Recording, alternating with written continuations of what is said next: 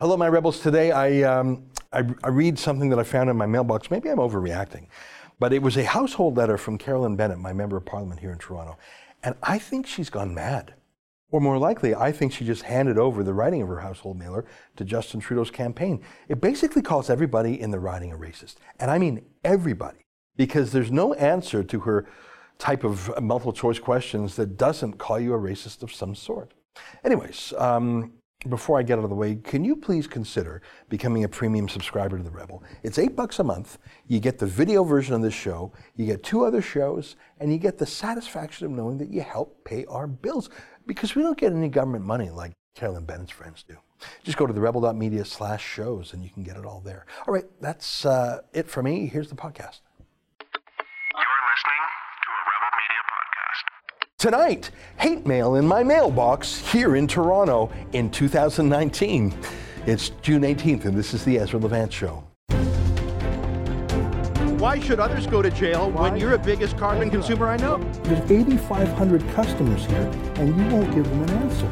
The only thing I have to say to the government about why I publish it is because it's my bloody right to do so.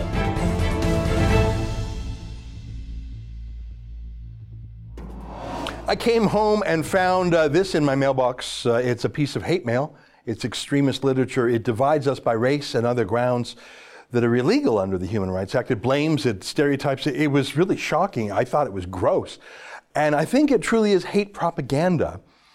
And I don't think you'll be uh, surprised to know that it's an official publication from the House of Commons, a propaganda leaflet paid for by your tax dollars. It's, it's the liberal newsletter from Carolyn Bennett, the MP for St. Paul's riding, who's literally the whitest Minister of Aboriginal Affairs that's genetically possible. I don't just mean that genetically, I, I mean that culturally. I, I, can't think of anyone less in touch with Aboriginal people than her. It would be like appointing a Minister of Fisheries from Saskatchewan. I, I mean, w- what did Aboriginal people do to Trudeau to cause him to hate them so?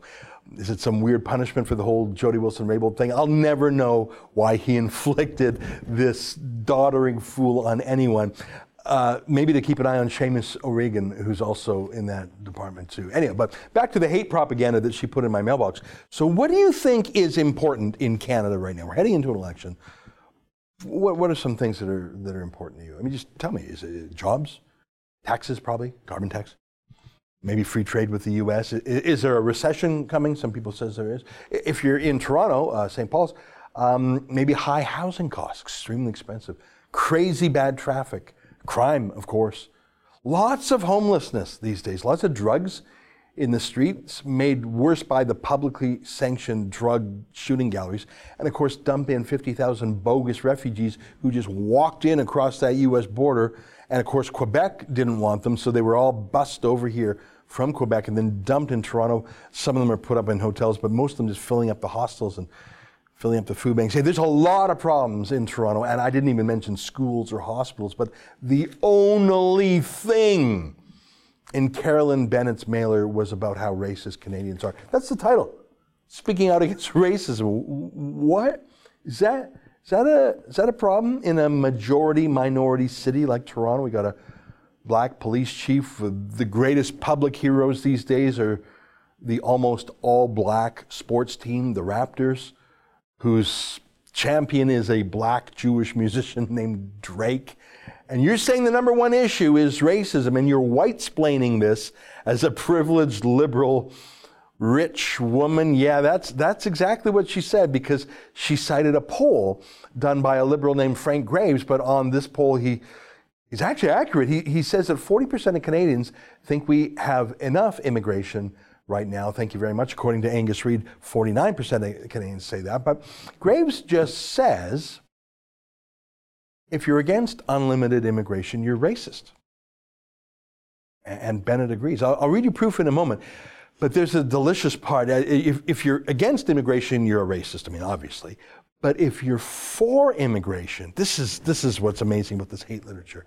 If you're an immigrant yourself, or if you're a descendant of immigrants, you are a settler.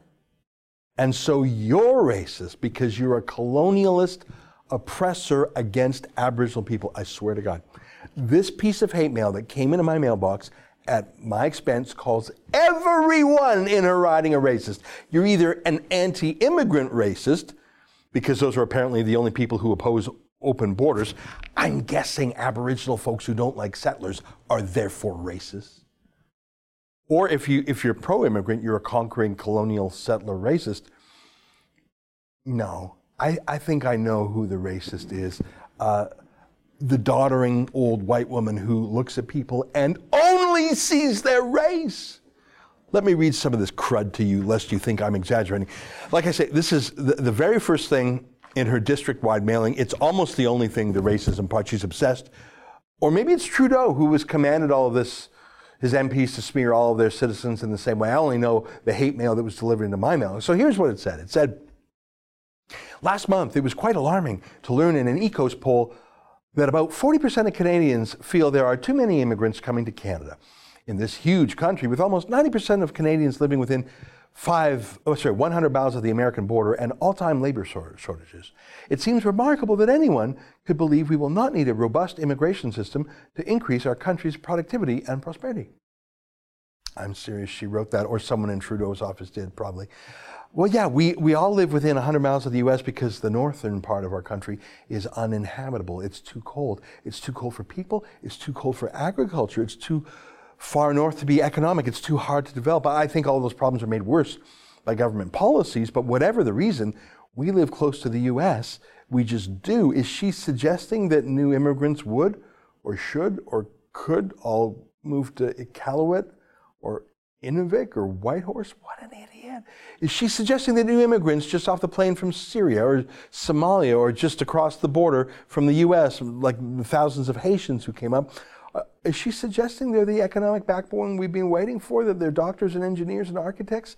Yeah, no, they're not. 90% of the Syrians Trudeau brought over were functionally illiterate, and the vast majority remain unemployed to this day. Even Trudeau's new plan of a million migrants in the next three years, almost half of them under the plan aren't economic. They're, they're either more refugees or bogus refugees, or they are family reunifications, basically grandparents coming over who don't work but will go straight on to pensions and straight into our hospital waiting lines as seniors. So, yeah, no, we don't need plane loads from Somalia to keep Canada working. I mean, it will depress wages to bring in underskilled workers. So, yeah, I guess maybe that helps you know get cheap labor. You get the worst of both worlds: rents going higher and wages going lower. But please stop calling me a racist. And the other 40% of Canadians who, who think you're out of control, we're not racist. Bennett goes on a, a, bit quoting Frank Graves. He's a longtime anti-conservative bigot who is a pollster too. He once counseled the Liberals to paint the Conservative Party as bigots just to provoke them, just to pro- provoke a culture war for the benefit of an election. I mean, the guy is not a real pollster. He's a push pollster, a provocateur, a major Liberal Party donor. But get this, get this. This is from Carolyn Bennett's memo. Immigration Minister Ahmed Hussen, himself a refugee from Somalia, responded to the poll by urging we must remind ourselves that Canada benefits from immigrants regardless of background, and that when faced with misinformation, we must fight fear with facts. Yeah, no, no, you can't, you can't say that everyone is racist except for you and that everyone is stupid except for you. So I'm going to fight your fear with my facts. Immigrants who do not speak the language, who don't have our skills, who don't have our cultural values, they are not working out as well. It's not racism. It's got nothing to do with color. I mean, what do you think of this guy? What would happen to a gay couple in Gaza? Executed ex- according to Islamic law. Islam doesn't in- endorse gayism. Islam doesn't endorse homosexuality. Well, okay, so would you like to see Sharia law in Canada replace Canadian law? At some point, it will. You know, because we are we are we have families, we are making babies. You're not. Yeah, the problem with that guy is not the particular hue of his skin. It's probably not even with his skills. I got to tell you, that guy actually sounds quite articulate, and I think he sounds educated. Um, it's that he's a crazy, un-Canadian madman who wants to stone gays to death. Oh, and he's a bit of a deceitful, dishonest, law-breaking liar too. When I went for my uh, so-called oath, I was silent. I didn't say anything. It was your responsibility to make sure you got it out of me. So when I didn't say anything, I'm not, I'm not liable to any. Did you catch what he said there? He, he boasted that he stayed silent during his citizenship ceremony when he was supposed to say the oath of citizenship. He laughed, saying, Ha ha, it's your fault for not making me say it. I didn't say it, Nanya. I didn't make the promise. So he's, he's a law breaking liar. But But then Bennett's letter pivots. You're a bigot if you don't want immigrants by the million of any sort. But if you're cool with open borders, unlimited immigration, say if you live in a gated community like she does, send your kids to a fancy private school so there's not a lot of Somali gangs or burkas in your school, you're still a racist. I mean, that's the title of Bennett's mailing, racism. She writes, we have made many mistakes with respect to the settler attitudes of superiority, which create a dark chapter in our history and untold image uh, damage to First Peoples. We must not make new mistakes by pulling up the drawbridge and allowing racism and fear of the unknown to hold our country back. Well, hang on. Are, are you saying that we're settlers? Like we are, but people who come over here now are not, not settlers? How are we settlers but, but not new waves of unlimited immigrants? Uh, settlers implies that we built the place from scratch. New immigrants don't really do that. They just sort of move into an apartment or maybe the Radisson Toronto East Hotel paid for by taxpayers. I don't know. Okay, let, us open the brochure up now. It's, it's actually a montage of pictures of, surprise, Carolyn Bennett playing the great white savior like the character Daenerys Targaryen from Game of Thrones, this beautiful white haired white woman who will be the queen savior to all the minorities who rely on her to, to white splain for them. It's sort of pitiful, really. There, there really aren't any just Canadians in her mind.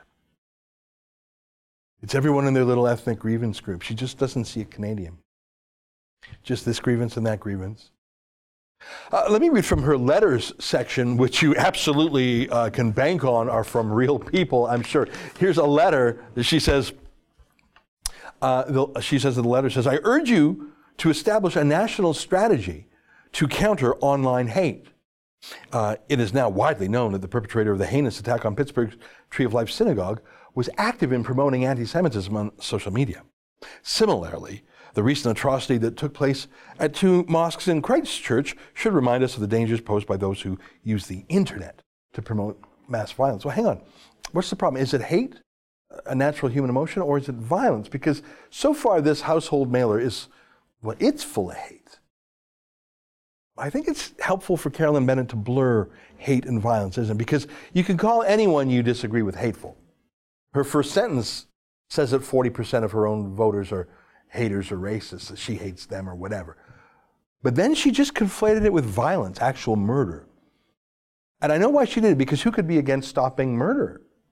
So she blurs the two, so she can use heavy laws to shut up mere political disagreement. She, she said this, let me read some more. She said, Islamophobia, anti Semitism, hatred, and violence are not welcome anywhere and they are certainly not welcome in Canada. We must stand together in the face of hatred and discrimination and denounce it wherever we find it. But, but hang on. David Menzies founded at that Al Quds Day protest in Toronto, I showed you, not far from Bennett's Riding. There, there were hundreds and hundreds of crazy racist haters right there, and not a word uh, against them. No banning them, no arresting them, no demonizing them, no mentioning them at all. They're clearly racist. But but plans to bring in so, so many more migrants because who wouldn't want more bright lights like that guy who said he tricked his way through his citizenship oath? Let's bring in more folks like him. The last page. The last page has a few events in the district, and it wraps up with this note. She says, We need to call out racism in all its forms. We need to have the courage to correct misinformation. Social media is a powerful tool, and we need to use it to promote inclusion, tolerance, and evidence. I say again, liberals actually don't call out extremism in immigrant communities because they're vote shopping there, especially for excitable types like that Pakistani fellow at the Al Quds rally who wants to stone gays to death. But look at the premonition social media. We need to correct misinformation on it. Hey, hang on. Hey, hey. I thought you were talking about stopping violence, which I'm all for. Um, then she talked about hate. She hates me. This is a hateful letter. Hates in the eye of the beholder. Hates a human emotion. But hang on. Now, now, now she's saying that she's going to correct misinformation. I mean, she's a purveyor of misinformation. She just called 40% of Canadians racist for not wanting unlimited open borders immigration. That's, that's not misinformation for her to smear you, apparently. But if you push back, at that smear or her smear of you as some imperialistic settler. Well, that's misinformation. We've got to stop that on social media. By the way, I don't think Carolyn Bennett wrote a word of this. I think she's perpetually distracted and a bit clueless and out of it and maybe is past her prime. Here's our friend Keean Bexte asking her a question the other day, and her am- answer is just to stammer a bit and run away to a safe place. Take a look. Minister Bennett, Minister Bennett, would you be able to tell me what you spent $300 an hour on in consultants for the Missing and Murdered Aboriginal Women um, Commission? You're way too close. I, I, I, You don't have an answer? Yeah, no, I, I think this brochure was written by the 2019 Justin Trudeau campaign team. I call it hate speech, but Trudeau calls it his campaign talking points. Get ready for a brutal five months, you racists.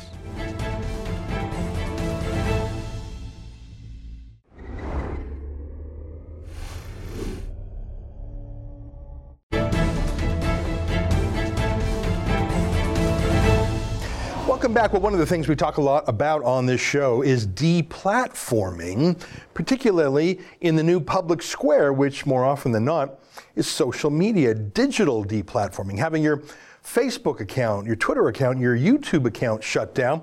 It's bad enough when you're a person with a normal account, but imagine being a political spokesman, being a company like us with 1.2 million YouTube subscribers. Well, with a flick of a button, that can be ended. It's also uh, deplatforming takes place in physical venues too. We ourselves had a cruise canceled when George Soros funded activists complained to the cruise company. But what about just plain old shunning? A denormalization of even saying you support, let's say, Donald Trump. The personal vilification and demonization that comes at you, not even from strangers, but sometimes from your own family and friends. Well, joining us now to talk about this troubling phenomenon is our friend Joel Pollak, the senior editor at large at Breitbart.com. He's got a new article called Conservatives Face the Great Shunning Over Trump. Great to see you again, Joel. Good to be with you. You know, you are in a city that is uh, Democrat, uh, as most big cities in the United States are. There are some parts, though, especially in California and New York, where even just saying you might be amongst the 60 plus million people who voted for Trump, you're treated like, in the olden days, they would have said like a leper. You're treated like, as you say in your article, like you just said, oh, I, I, should tell you I'm a child molester. Like it's that kind of a shocking, repulsive, friendship breaking thing to say. Right. I was quoting Tom Wolfe, the late great American author, who said that when he suggested voting for George W. Bush, this is, by the way, 15 years ago, long before Trump, he suggested voting for Bush. He, he said, I may have well have said I'm a child molester. Yeah. You know, it's amazing how the tolerant left shows complete intolerance toward political dissent. You often want to ask people, what part of a two party system don't you like? What is it about opposition that really bothers you? And when you put it that way, they're a little bit embarrassed, and then they want to talk about how they really do care about the ideas from the other side, but it's just the extremists that make those ideas unpalatable, or it's the corruption, or it's Trump, or whatever it is. But basically, the left in this country has practiced this kind of behavior for a long time. They've shut themselves off into an insular bubble. And if you dissent, you are shunned. So we're seeing that in Silicon Valley and the tech companies, which are deplatforming people. We're seeing it in social behavior. And what I wrote in that article is that actually will have an effect on public opinion. That if enough people are conforming in this way and they're attacking the nonconformists or those who conform insufficiently well, in other words, not democratic enough, not left wing enough. You might still have voted for Hillary Clinton. Look what's happened to Alan Dershowitz. I mean, he voted for Hillary Clinton. He just said he would vote for Joe Biden, possibly. But he's off the reservation as far as Democrats are concerned because he has defended Trump, not because he is a Trump voter or Trump supporter, but because he is a civil libertarian and has defended parties, has defended candidates from both parties and presidents from both parties against the erosion of their own civil liberties. So Dershowitz has made this case. I remember him making it for Bill Clinton in the 1990s. I went to an anti-impeachment rally when I was a student, and Dershowitz was there making the same argument. So he's actually consistent. But the Democratic Party of today has shifted so far to the left, and of course, if you're not down with the struggle, if you're not on board with the program, you can be ostracized, and many people are. Yeah. And very few people have the have the personal resources or confidence to face their peers and say, I actually think about things differently than you do, and here's why. Yeah. You know, um, part of it is it's so ubiquitous to be anti Trump that people who are very shallow in their interest in politics. I mean, I, I, confess I'm not deeply interested in sports. If I, I would avoid the subject, but if I'm pressed on it, I would probably just repeat the last thing I heard someone smarter than me say. Um, if you know, like my son, for example. So my, my point is, the way I am about sports, a lot of people are about politics. So if all you hear is a shallow message track, Trump is racist, a Make America Great Again hat is racist, and you never really think about it. But when, when the issue comes up, you just say, oh, I know what to say. And so it's, it's the casual ubiquity of it that that becomes the normal. Well, yeah, we all know that. Everybody knows it. And you could never press anyone on that because their, their belief in it is so shallow. They've never tested the theory themselves, but they're not in the theory testing business. They're severely normal people who don't think about politics more than a few times a year. I think that there comes a point when you denormalize something so much, it's like cigarettes. And well, of course we're against cigarettes. Of course we're against littering. Of course we're, you know, there's certain things that they get past a tipping point. I think that's what your article says. Am I right? Right. And this has been a phenomenon in democracy in the United States since the early 19th century. I mean, Alexis de Tocqueville talked about the importance of public opinion. He saw it as a force of social stability, but he also said it could be a force of conformity. And not only does it keep people silent who disagree, but it actually changes their minds. If you are so used to hearing things put a certain way, you will begin to look at things differently than you might have looked at them otherwise.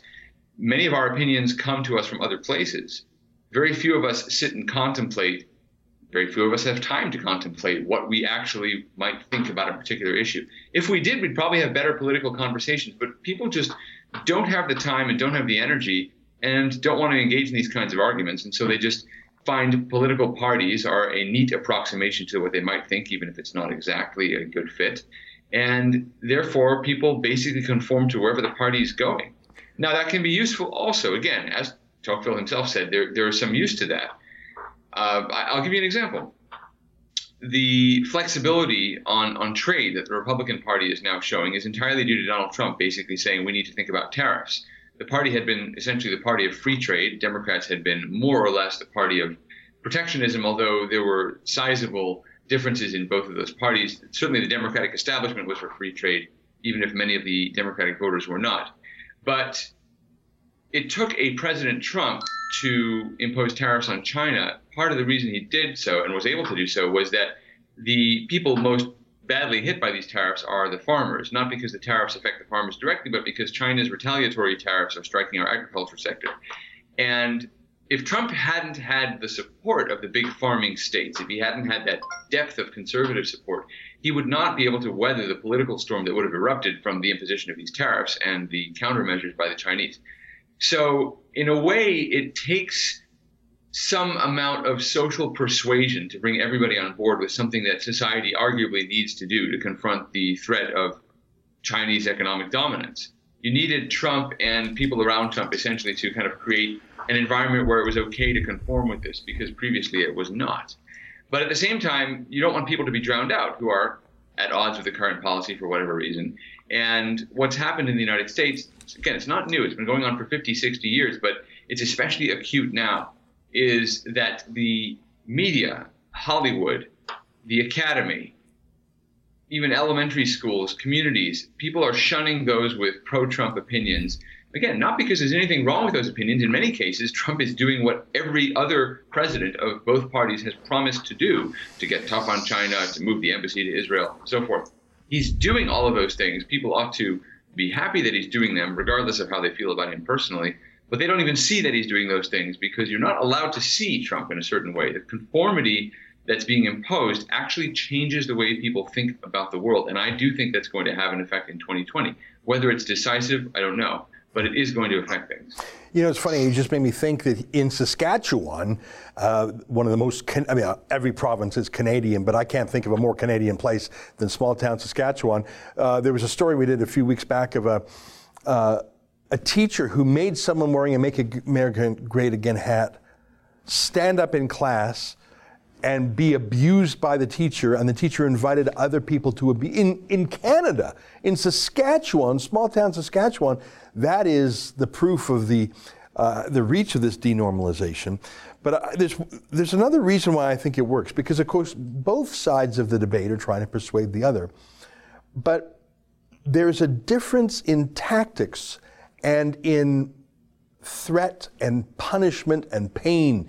Um, if you wear a MAGA hat, a Make America Great Again hat, to school in Saskatchewan or on the streets of Manhattan, people will hurl abuse at you. Maybe they'll even physically abuse you. They might spit at you. They might swear at you. It will be an incredibly personally stressful experience. Whereas if you wore a Hillary Clinton shirt, you might get the odd snicker or heckle, but the intensity of the threats and the energy directed at you, I, and I'm not just saying that because I'm on the right, I just think it's, it's a fact that one side is far more punitive than the other. The shock tactics of the left, the professional violent paramilitaries of the left, the Antifa thugs in Canada, we have our versions of those. I think that's an important part too. That psychological conditioning. I want to go out in the street and not be abused, so there's no way I'm going to identify as a Trump supporter. No Hillary Clinton supporter ever has to say that. Right. I mean, I have neighbors who wear T-shirts with obscenities on them attacking Trump, and they walk around the neighborhood, and nobody stops them and says, "Hey, there are kids here. Do you think you should be wearing a shirt like that?" Uh, I saw a guy at the local coffee shop wearing a shirt that said "Deport ICE," uh, the Immigration and Customs Enforcement Agency. They wear those shirts without fear of anybody stopping them and asking them about it, and that's fine. You know, people shouldn't be accosted for their political views. People understand these views are out there, fine. But if I wear a Trump shirt, first of all, not only would I be probably kicked out of places, uh, but also people would stop and tell me I shouldn't do that. And they and uh, and it's happened to me even though I don't wear political clothing uh, everywhere I go. I mean, I very rarely wear it at all. I prefer other clothing, and that's okay too. but you know, I get stopped by people who know what I do for a living, and they attack me or accost me. A few are actually curious and want to have a discussion, and that's always welcome. But um, you just can't have conservative views and be left alone yeah. if those views are known. And it's considered socially acceptable for the left to and for liberals to basically single out those with conservative views and interrogate those views, mock those views. A former neighbor came up to me on the street uh, the other night and said, Boy, you guys are getting the short end of the argument lately, aren't you? I had no idea what he meant because, in my mind, Trump's doing very well. So he's obviously trapped in a left wing news bubble where every news story that's anti Trump is added to the list. And it, surely this list, ha- list has to be growing so long that the, the weight of the list itself, if you put it on paper, should be enough to sink Trump. Um, why would you presume to, to, first of all, start a conversation that way? But secondly, why would you presume that I agree? I don't see the world the way you do. I don't support the candidates you do. So maybe I would look at things a little differently. Maybe you would be interested in that perspective. The funniest thing about it is that they don't know they're in a bubble. Mm. And when the world doesn't work out the way they think it ought to, they're incapable of understanding it. And so they invent conspiracy theories like Russia collusion. I mean, this week and last week, you know, it's all about what Trump said about foreign interference in the election, or, or, actually specifically what he said was what he would do if a foreign government offered him information about his opponent. He said many things in response. One is that he'd listen to it. The other is that he would probably go to the FBI, or he might throw the person out of his office. But it was reported as Trump willing to accept and all Trump did was basically say what every politician would do. I don't think there's a single politician who would not at least find out what the information was. And we know that Hillary Clinton actively solicited this kind of information. So they're acting like it's a big scandal. But of course, if you ask Hillary Clinton and if you ask James Comey about what they did about it when the Clinton campaign went to Christopher Steele in Russia and so forth, you can't ask that. That's that's interfering with with the investigation of Trump. We're talking about Trump here. We're not talking about some other prince.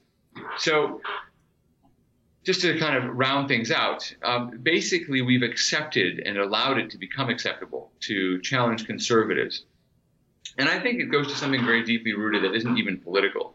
And maybe I should have said this in the article, but essentially we have delegated the responsibilities of governing to conservative parties, conservative leaders basically we expect them to be the parents. They are the grown-ups. And the liberals are entitled to be the teenagers in constant rebellion. The teenagers will point out everything that the parents do that is wrong.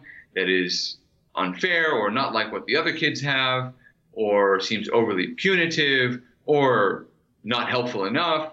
And there's this constant argument going on. Essentially, it's like living in a household with an adolescent teenager, basically, or being an adolescent teenager, I mean, fighting with your parents. But that's the nature of this conversation. The Republicans are the mommy and daddy party, and the Democrats are the bored, angry teenager party.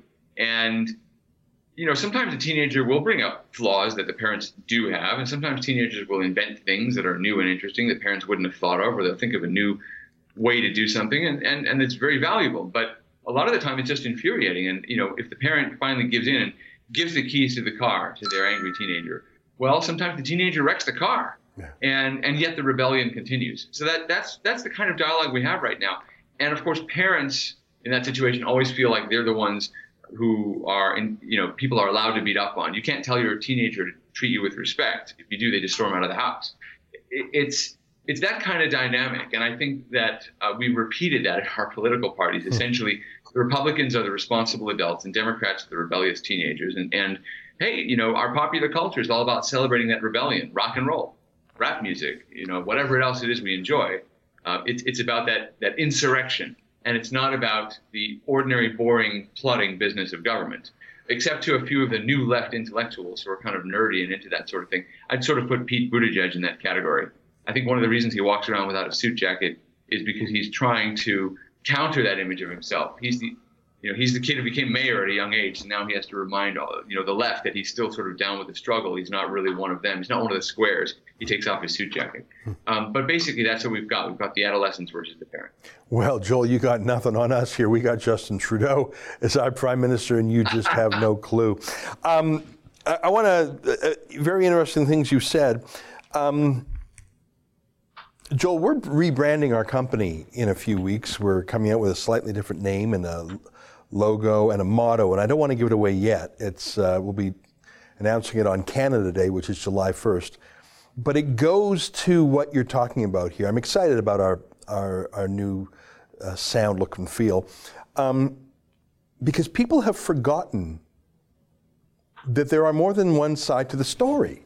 In Canada, we have uh, a position. The loser of our election is called the leader of the opposition, or actually her Majesty's loyal opposition, which, right. if you think about that strange and archaic title, it's very meaningful. It means you are paid to oppose, you're paid to criticize, you're paid to differ, but you're loyal to the country and the Queen. You're just fighting with the, the guy who beat you in an election. But you both love Canada. And we've gotten to the point in Canada, even, where any dissent, oh, no, no, no, you're not allowed to oppose. There's only one narrative even though the position is called the leader of the opposition. I mean, I know you have similar language in the States, but I think it's very vivid when you call yourself Her Majesty's Loyal Opposition. We're losing that up here too. Well, we've never really had that here. We, we don't have sort of constitutionally enshrined opposition office. Uh, in South Africa, where I worked for several years, the leader of the opposition is actually mentioned in the Constitution. So, you know, there's this tradition in the British Commonwealth of enshrining that position of opposition. Um, I think if you read John Stuart Mill, he talks about how opposition is, is sort of a natural force in, in democracy that protects liberty in a representative system. We don't really have that. Our, our constitutional opposition comes from our federal system and the separation of powers, which is a very big part of our Constitution, I think more so than in other democratic systems. And that's sort of the inbuilt opposition. But you know, in our legislative chambers, we have the minority leader, House minority leader, Senate minority leader. They have certain prerogatives. They don't have many. And uh, in both the House and the Senate, the majority wields enormous power. Uh, the Senate has the filibuster, which is a brake or was a brake on the power of the majority. But essentially, the leaders of the parties in the respective chambers exert incredible power, and much of the opposition to whatever the government happens to be doing comes from outside of the institutional structure. That's why you almost always see the response to the State of the Union address in the United States being delivered by a local politician or by somebody outside of a Capitol building or something like that. It's it's it's the opposition comes from outside government. It's not seen as part of the system. Uh, you know, again, it, it, or it's outside the executive or outside the legislative. It's basically dispersed in a bunch of different places. But I don't know whether that really makes much of a difference. I do think the interesting thing that has happened since Barack Obama was elected, and I, I saw it for the first time with the Tea Party movement. Uh, the left has started to call people with whom it disagrees un-American, and I was struck by that the first time I saw it. And the first time I saw it was when the Tea Party movement started in the summer of 2009. Nancy Pelosi calling it un-American, saying that people were showing up with swastikas at town hall meetings, which wasn't happening. Uh, they called it un-American to oppose what Obama was doing. Now they call it un-American not to oppose what Trump is doing. They have thrown around this term un-American for, for a decade.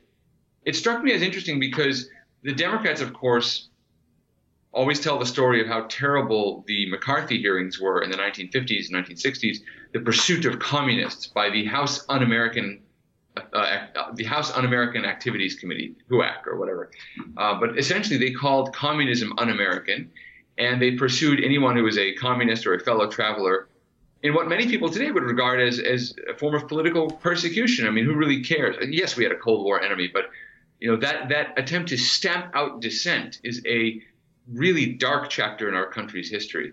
But Democrats have revived the language of that chapter, and they now use terms like un-American uh, with with gay abandon, no pun intended. You know, under George W. Bush, they they proudly marched behind banners like "Dissent is patriotic."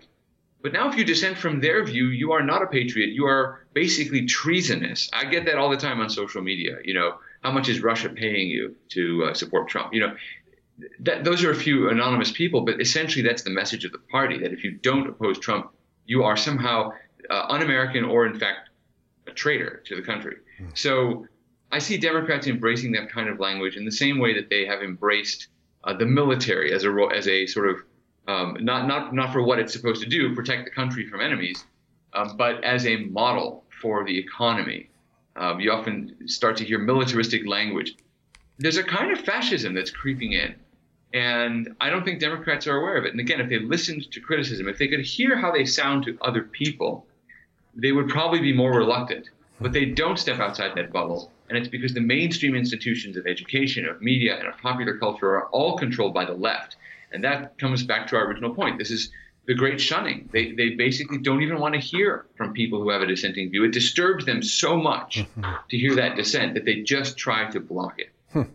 Well, Joel, you're very generous with your time, and we love your words of wisdom and great insight. I do, however, enjoy telling you Canadian horror stories uh, for you just to shake your head at. And permit me to close with 30 seconds. Uh, I should tell you that this week, a member of Her Majesty's loyal opposition, a duly elected member of Parliament, and the word Parliament, as you can see, the root of it comes to, from the French word parler, to speak. Right parliamentary privilege. You have, it's your duty. You have these extra powerful rights to speak without limit. Anything said in the parliament is immune to litigation, for example. You can't sue someone right. for defamation what they say in parliament.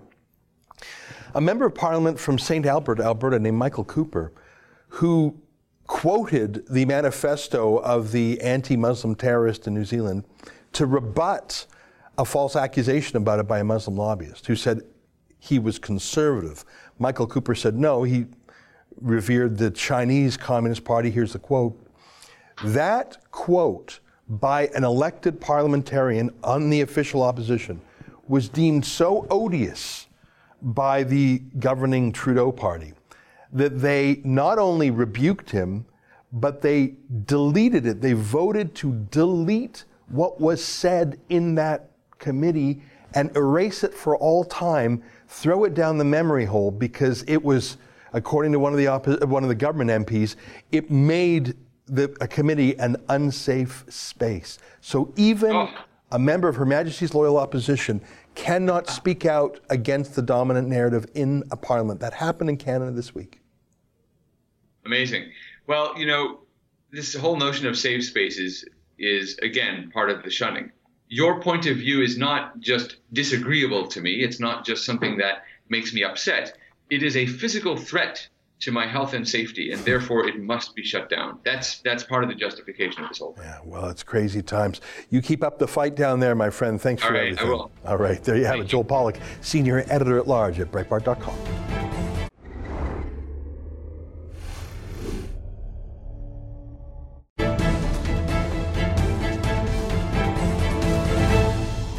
welcome back. What did you think about, about this mailer that I got from Carolyn Bennett? It, I think it's crazy. I mean, I, I live in a very multicultural, multiracial neighborhood, and no one talks this way. Nobody. Nobody's calling each other names. Nobody's saying, oh, you're a racist if you want open borders. In fact, I'd put it to you, most immigrants to Canada think Trudeau's open border stuff is nuts. Uh, I know that to be a fact because according to Angus Reid, only 6% of people want larger immigration numbers. So obviously, uh, a lot of visible minorities and new immigrants hate it too. They're not racist. And no one's calling each other settler. That's just a weird thing. Um, I, I used to live out west and have a lot more interaction with Indians, including on reserve. I've never heard that. That's, that's, a, that's a white girl talking, trying to, like, it's like a super white woman reading the lyrics to a rap song. It's just so unnatural. But I think that this is a premonition of Trudeau's election campaign. Everyone's a racist, and if you're not a racist, you're a settler, and if you're not a settler, you're a sexist, and if you're not a sexist, you're an Islamophobe, and if you're not an Islamophobe, you're a homophobe, and between all those, we got you covered at least one way. So shut up and let Justin Trudeau censor things. That's what this is. Well, folks, that's the show for today. Until next time, on behalf of all of us here at Rebel World Headquarters, to you at home, good night, and keep fighting for freedom while you still can.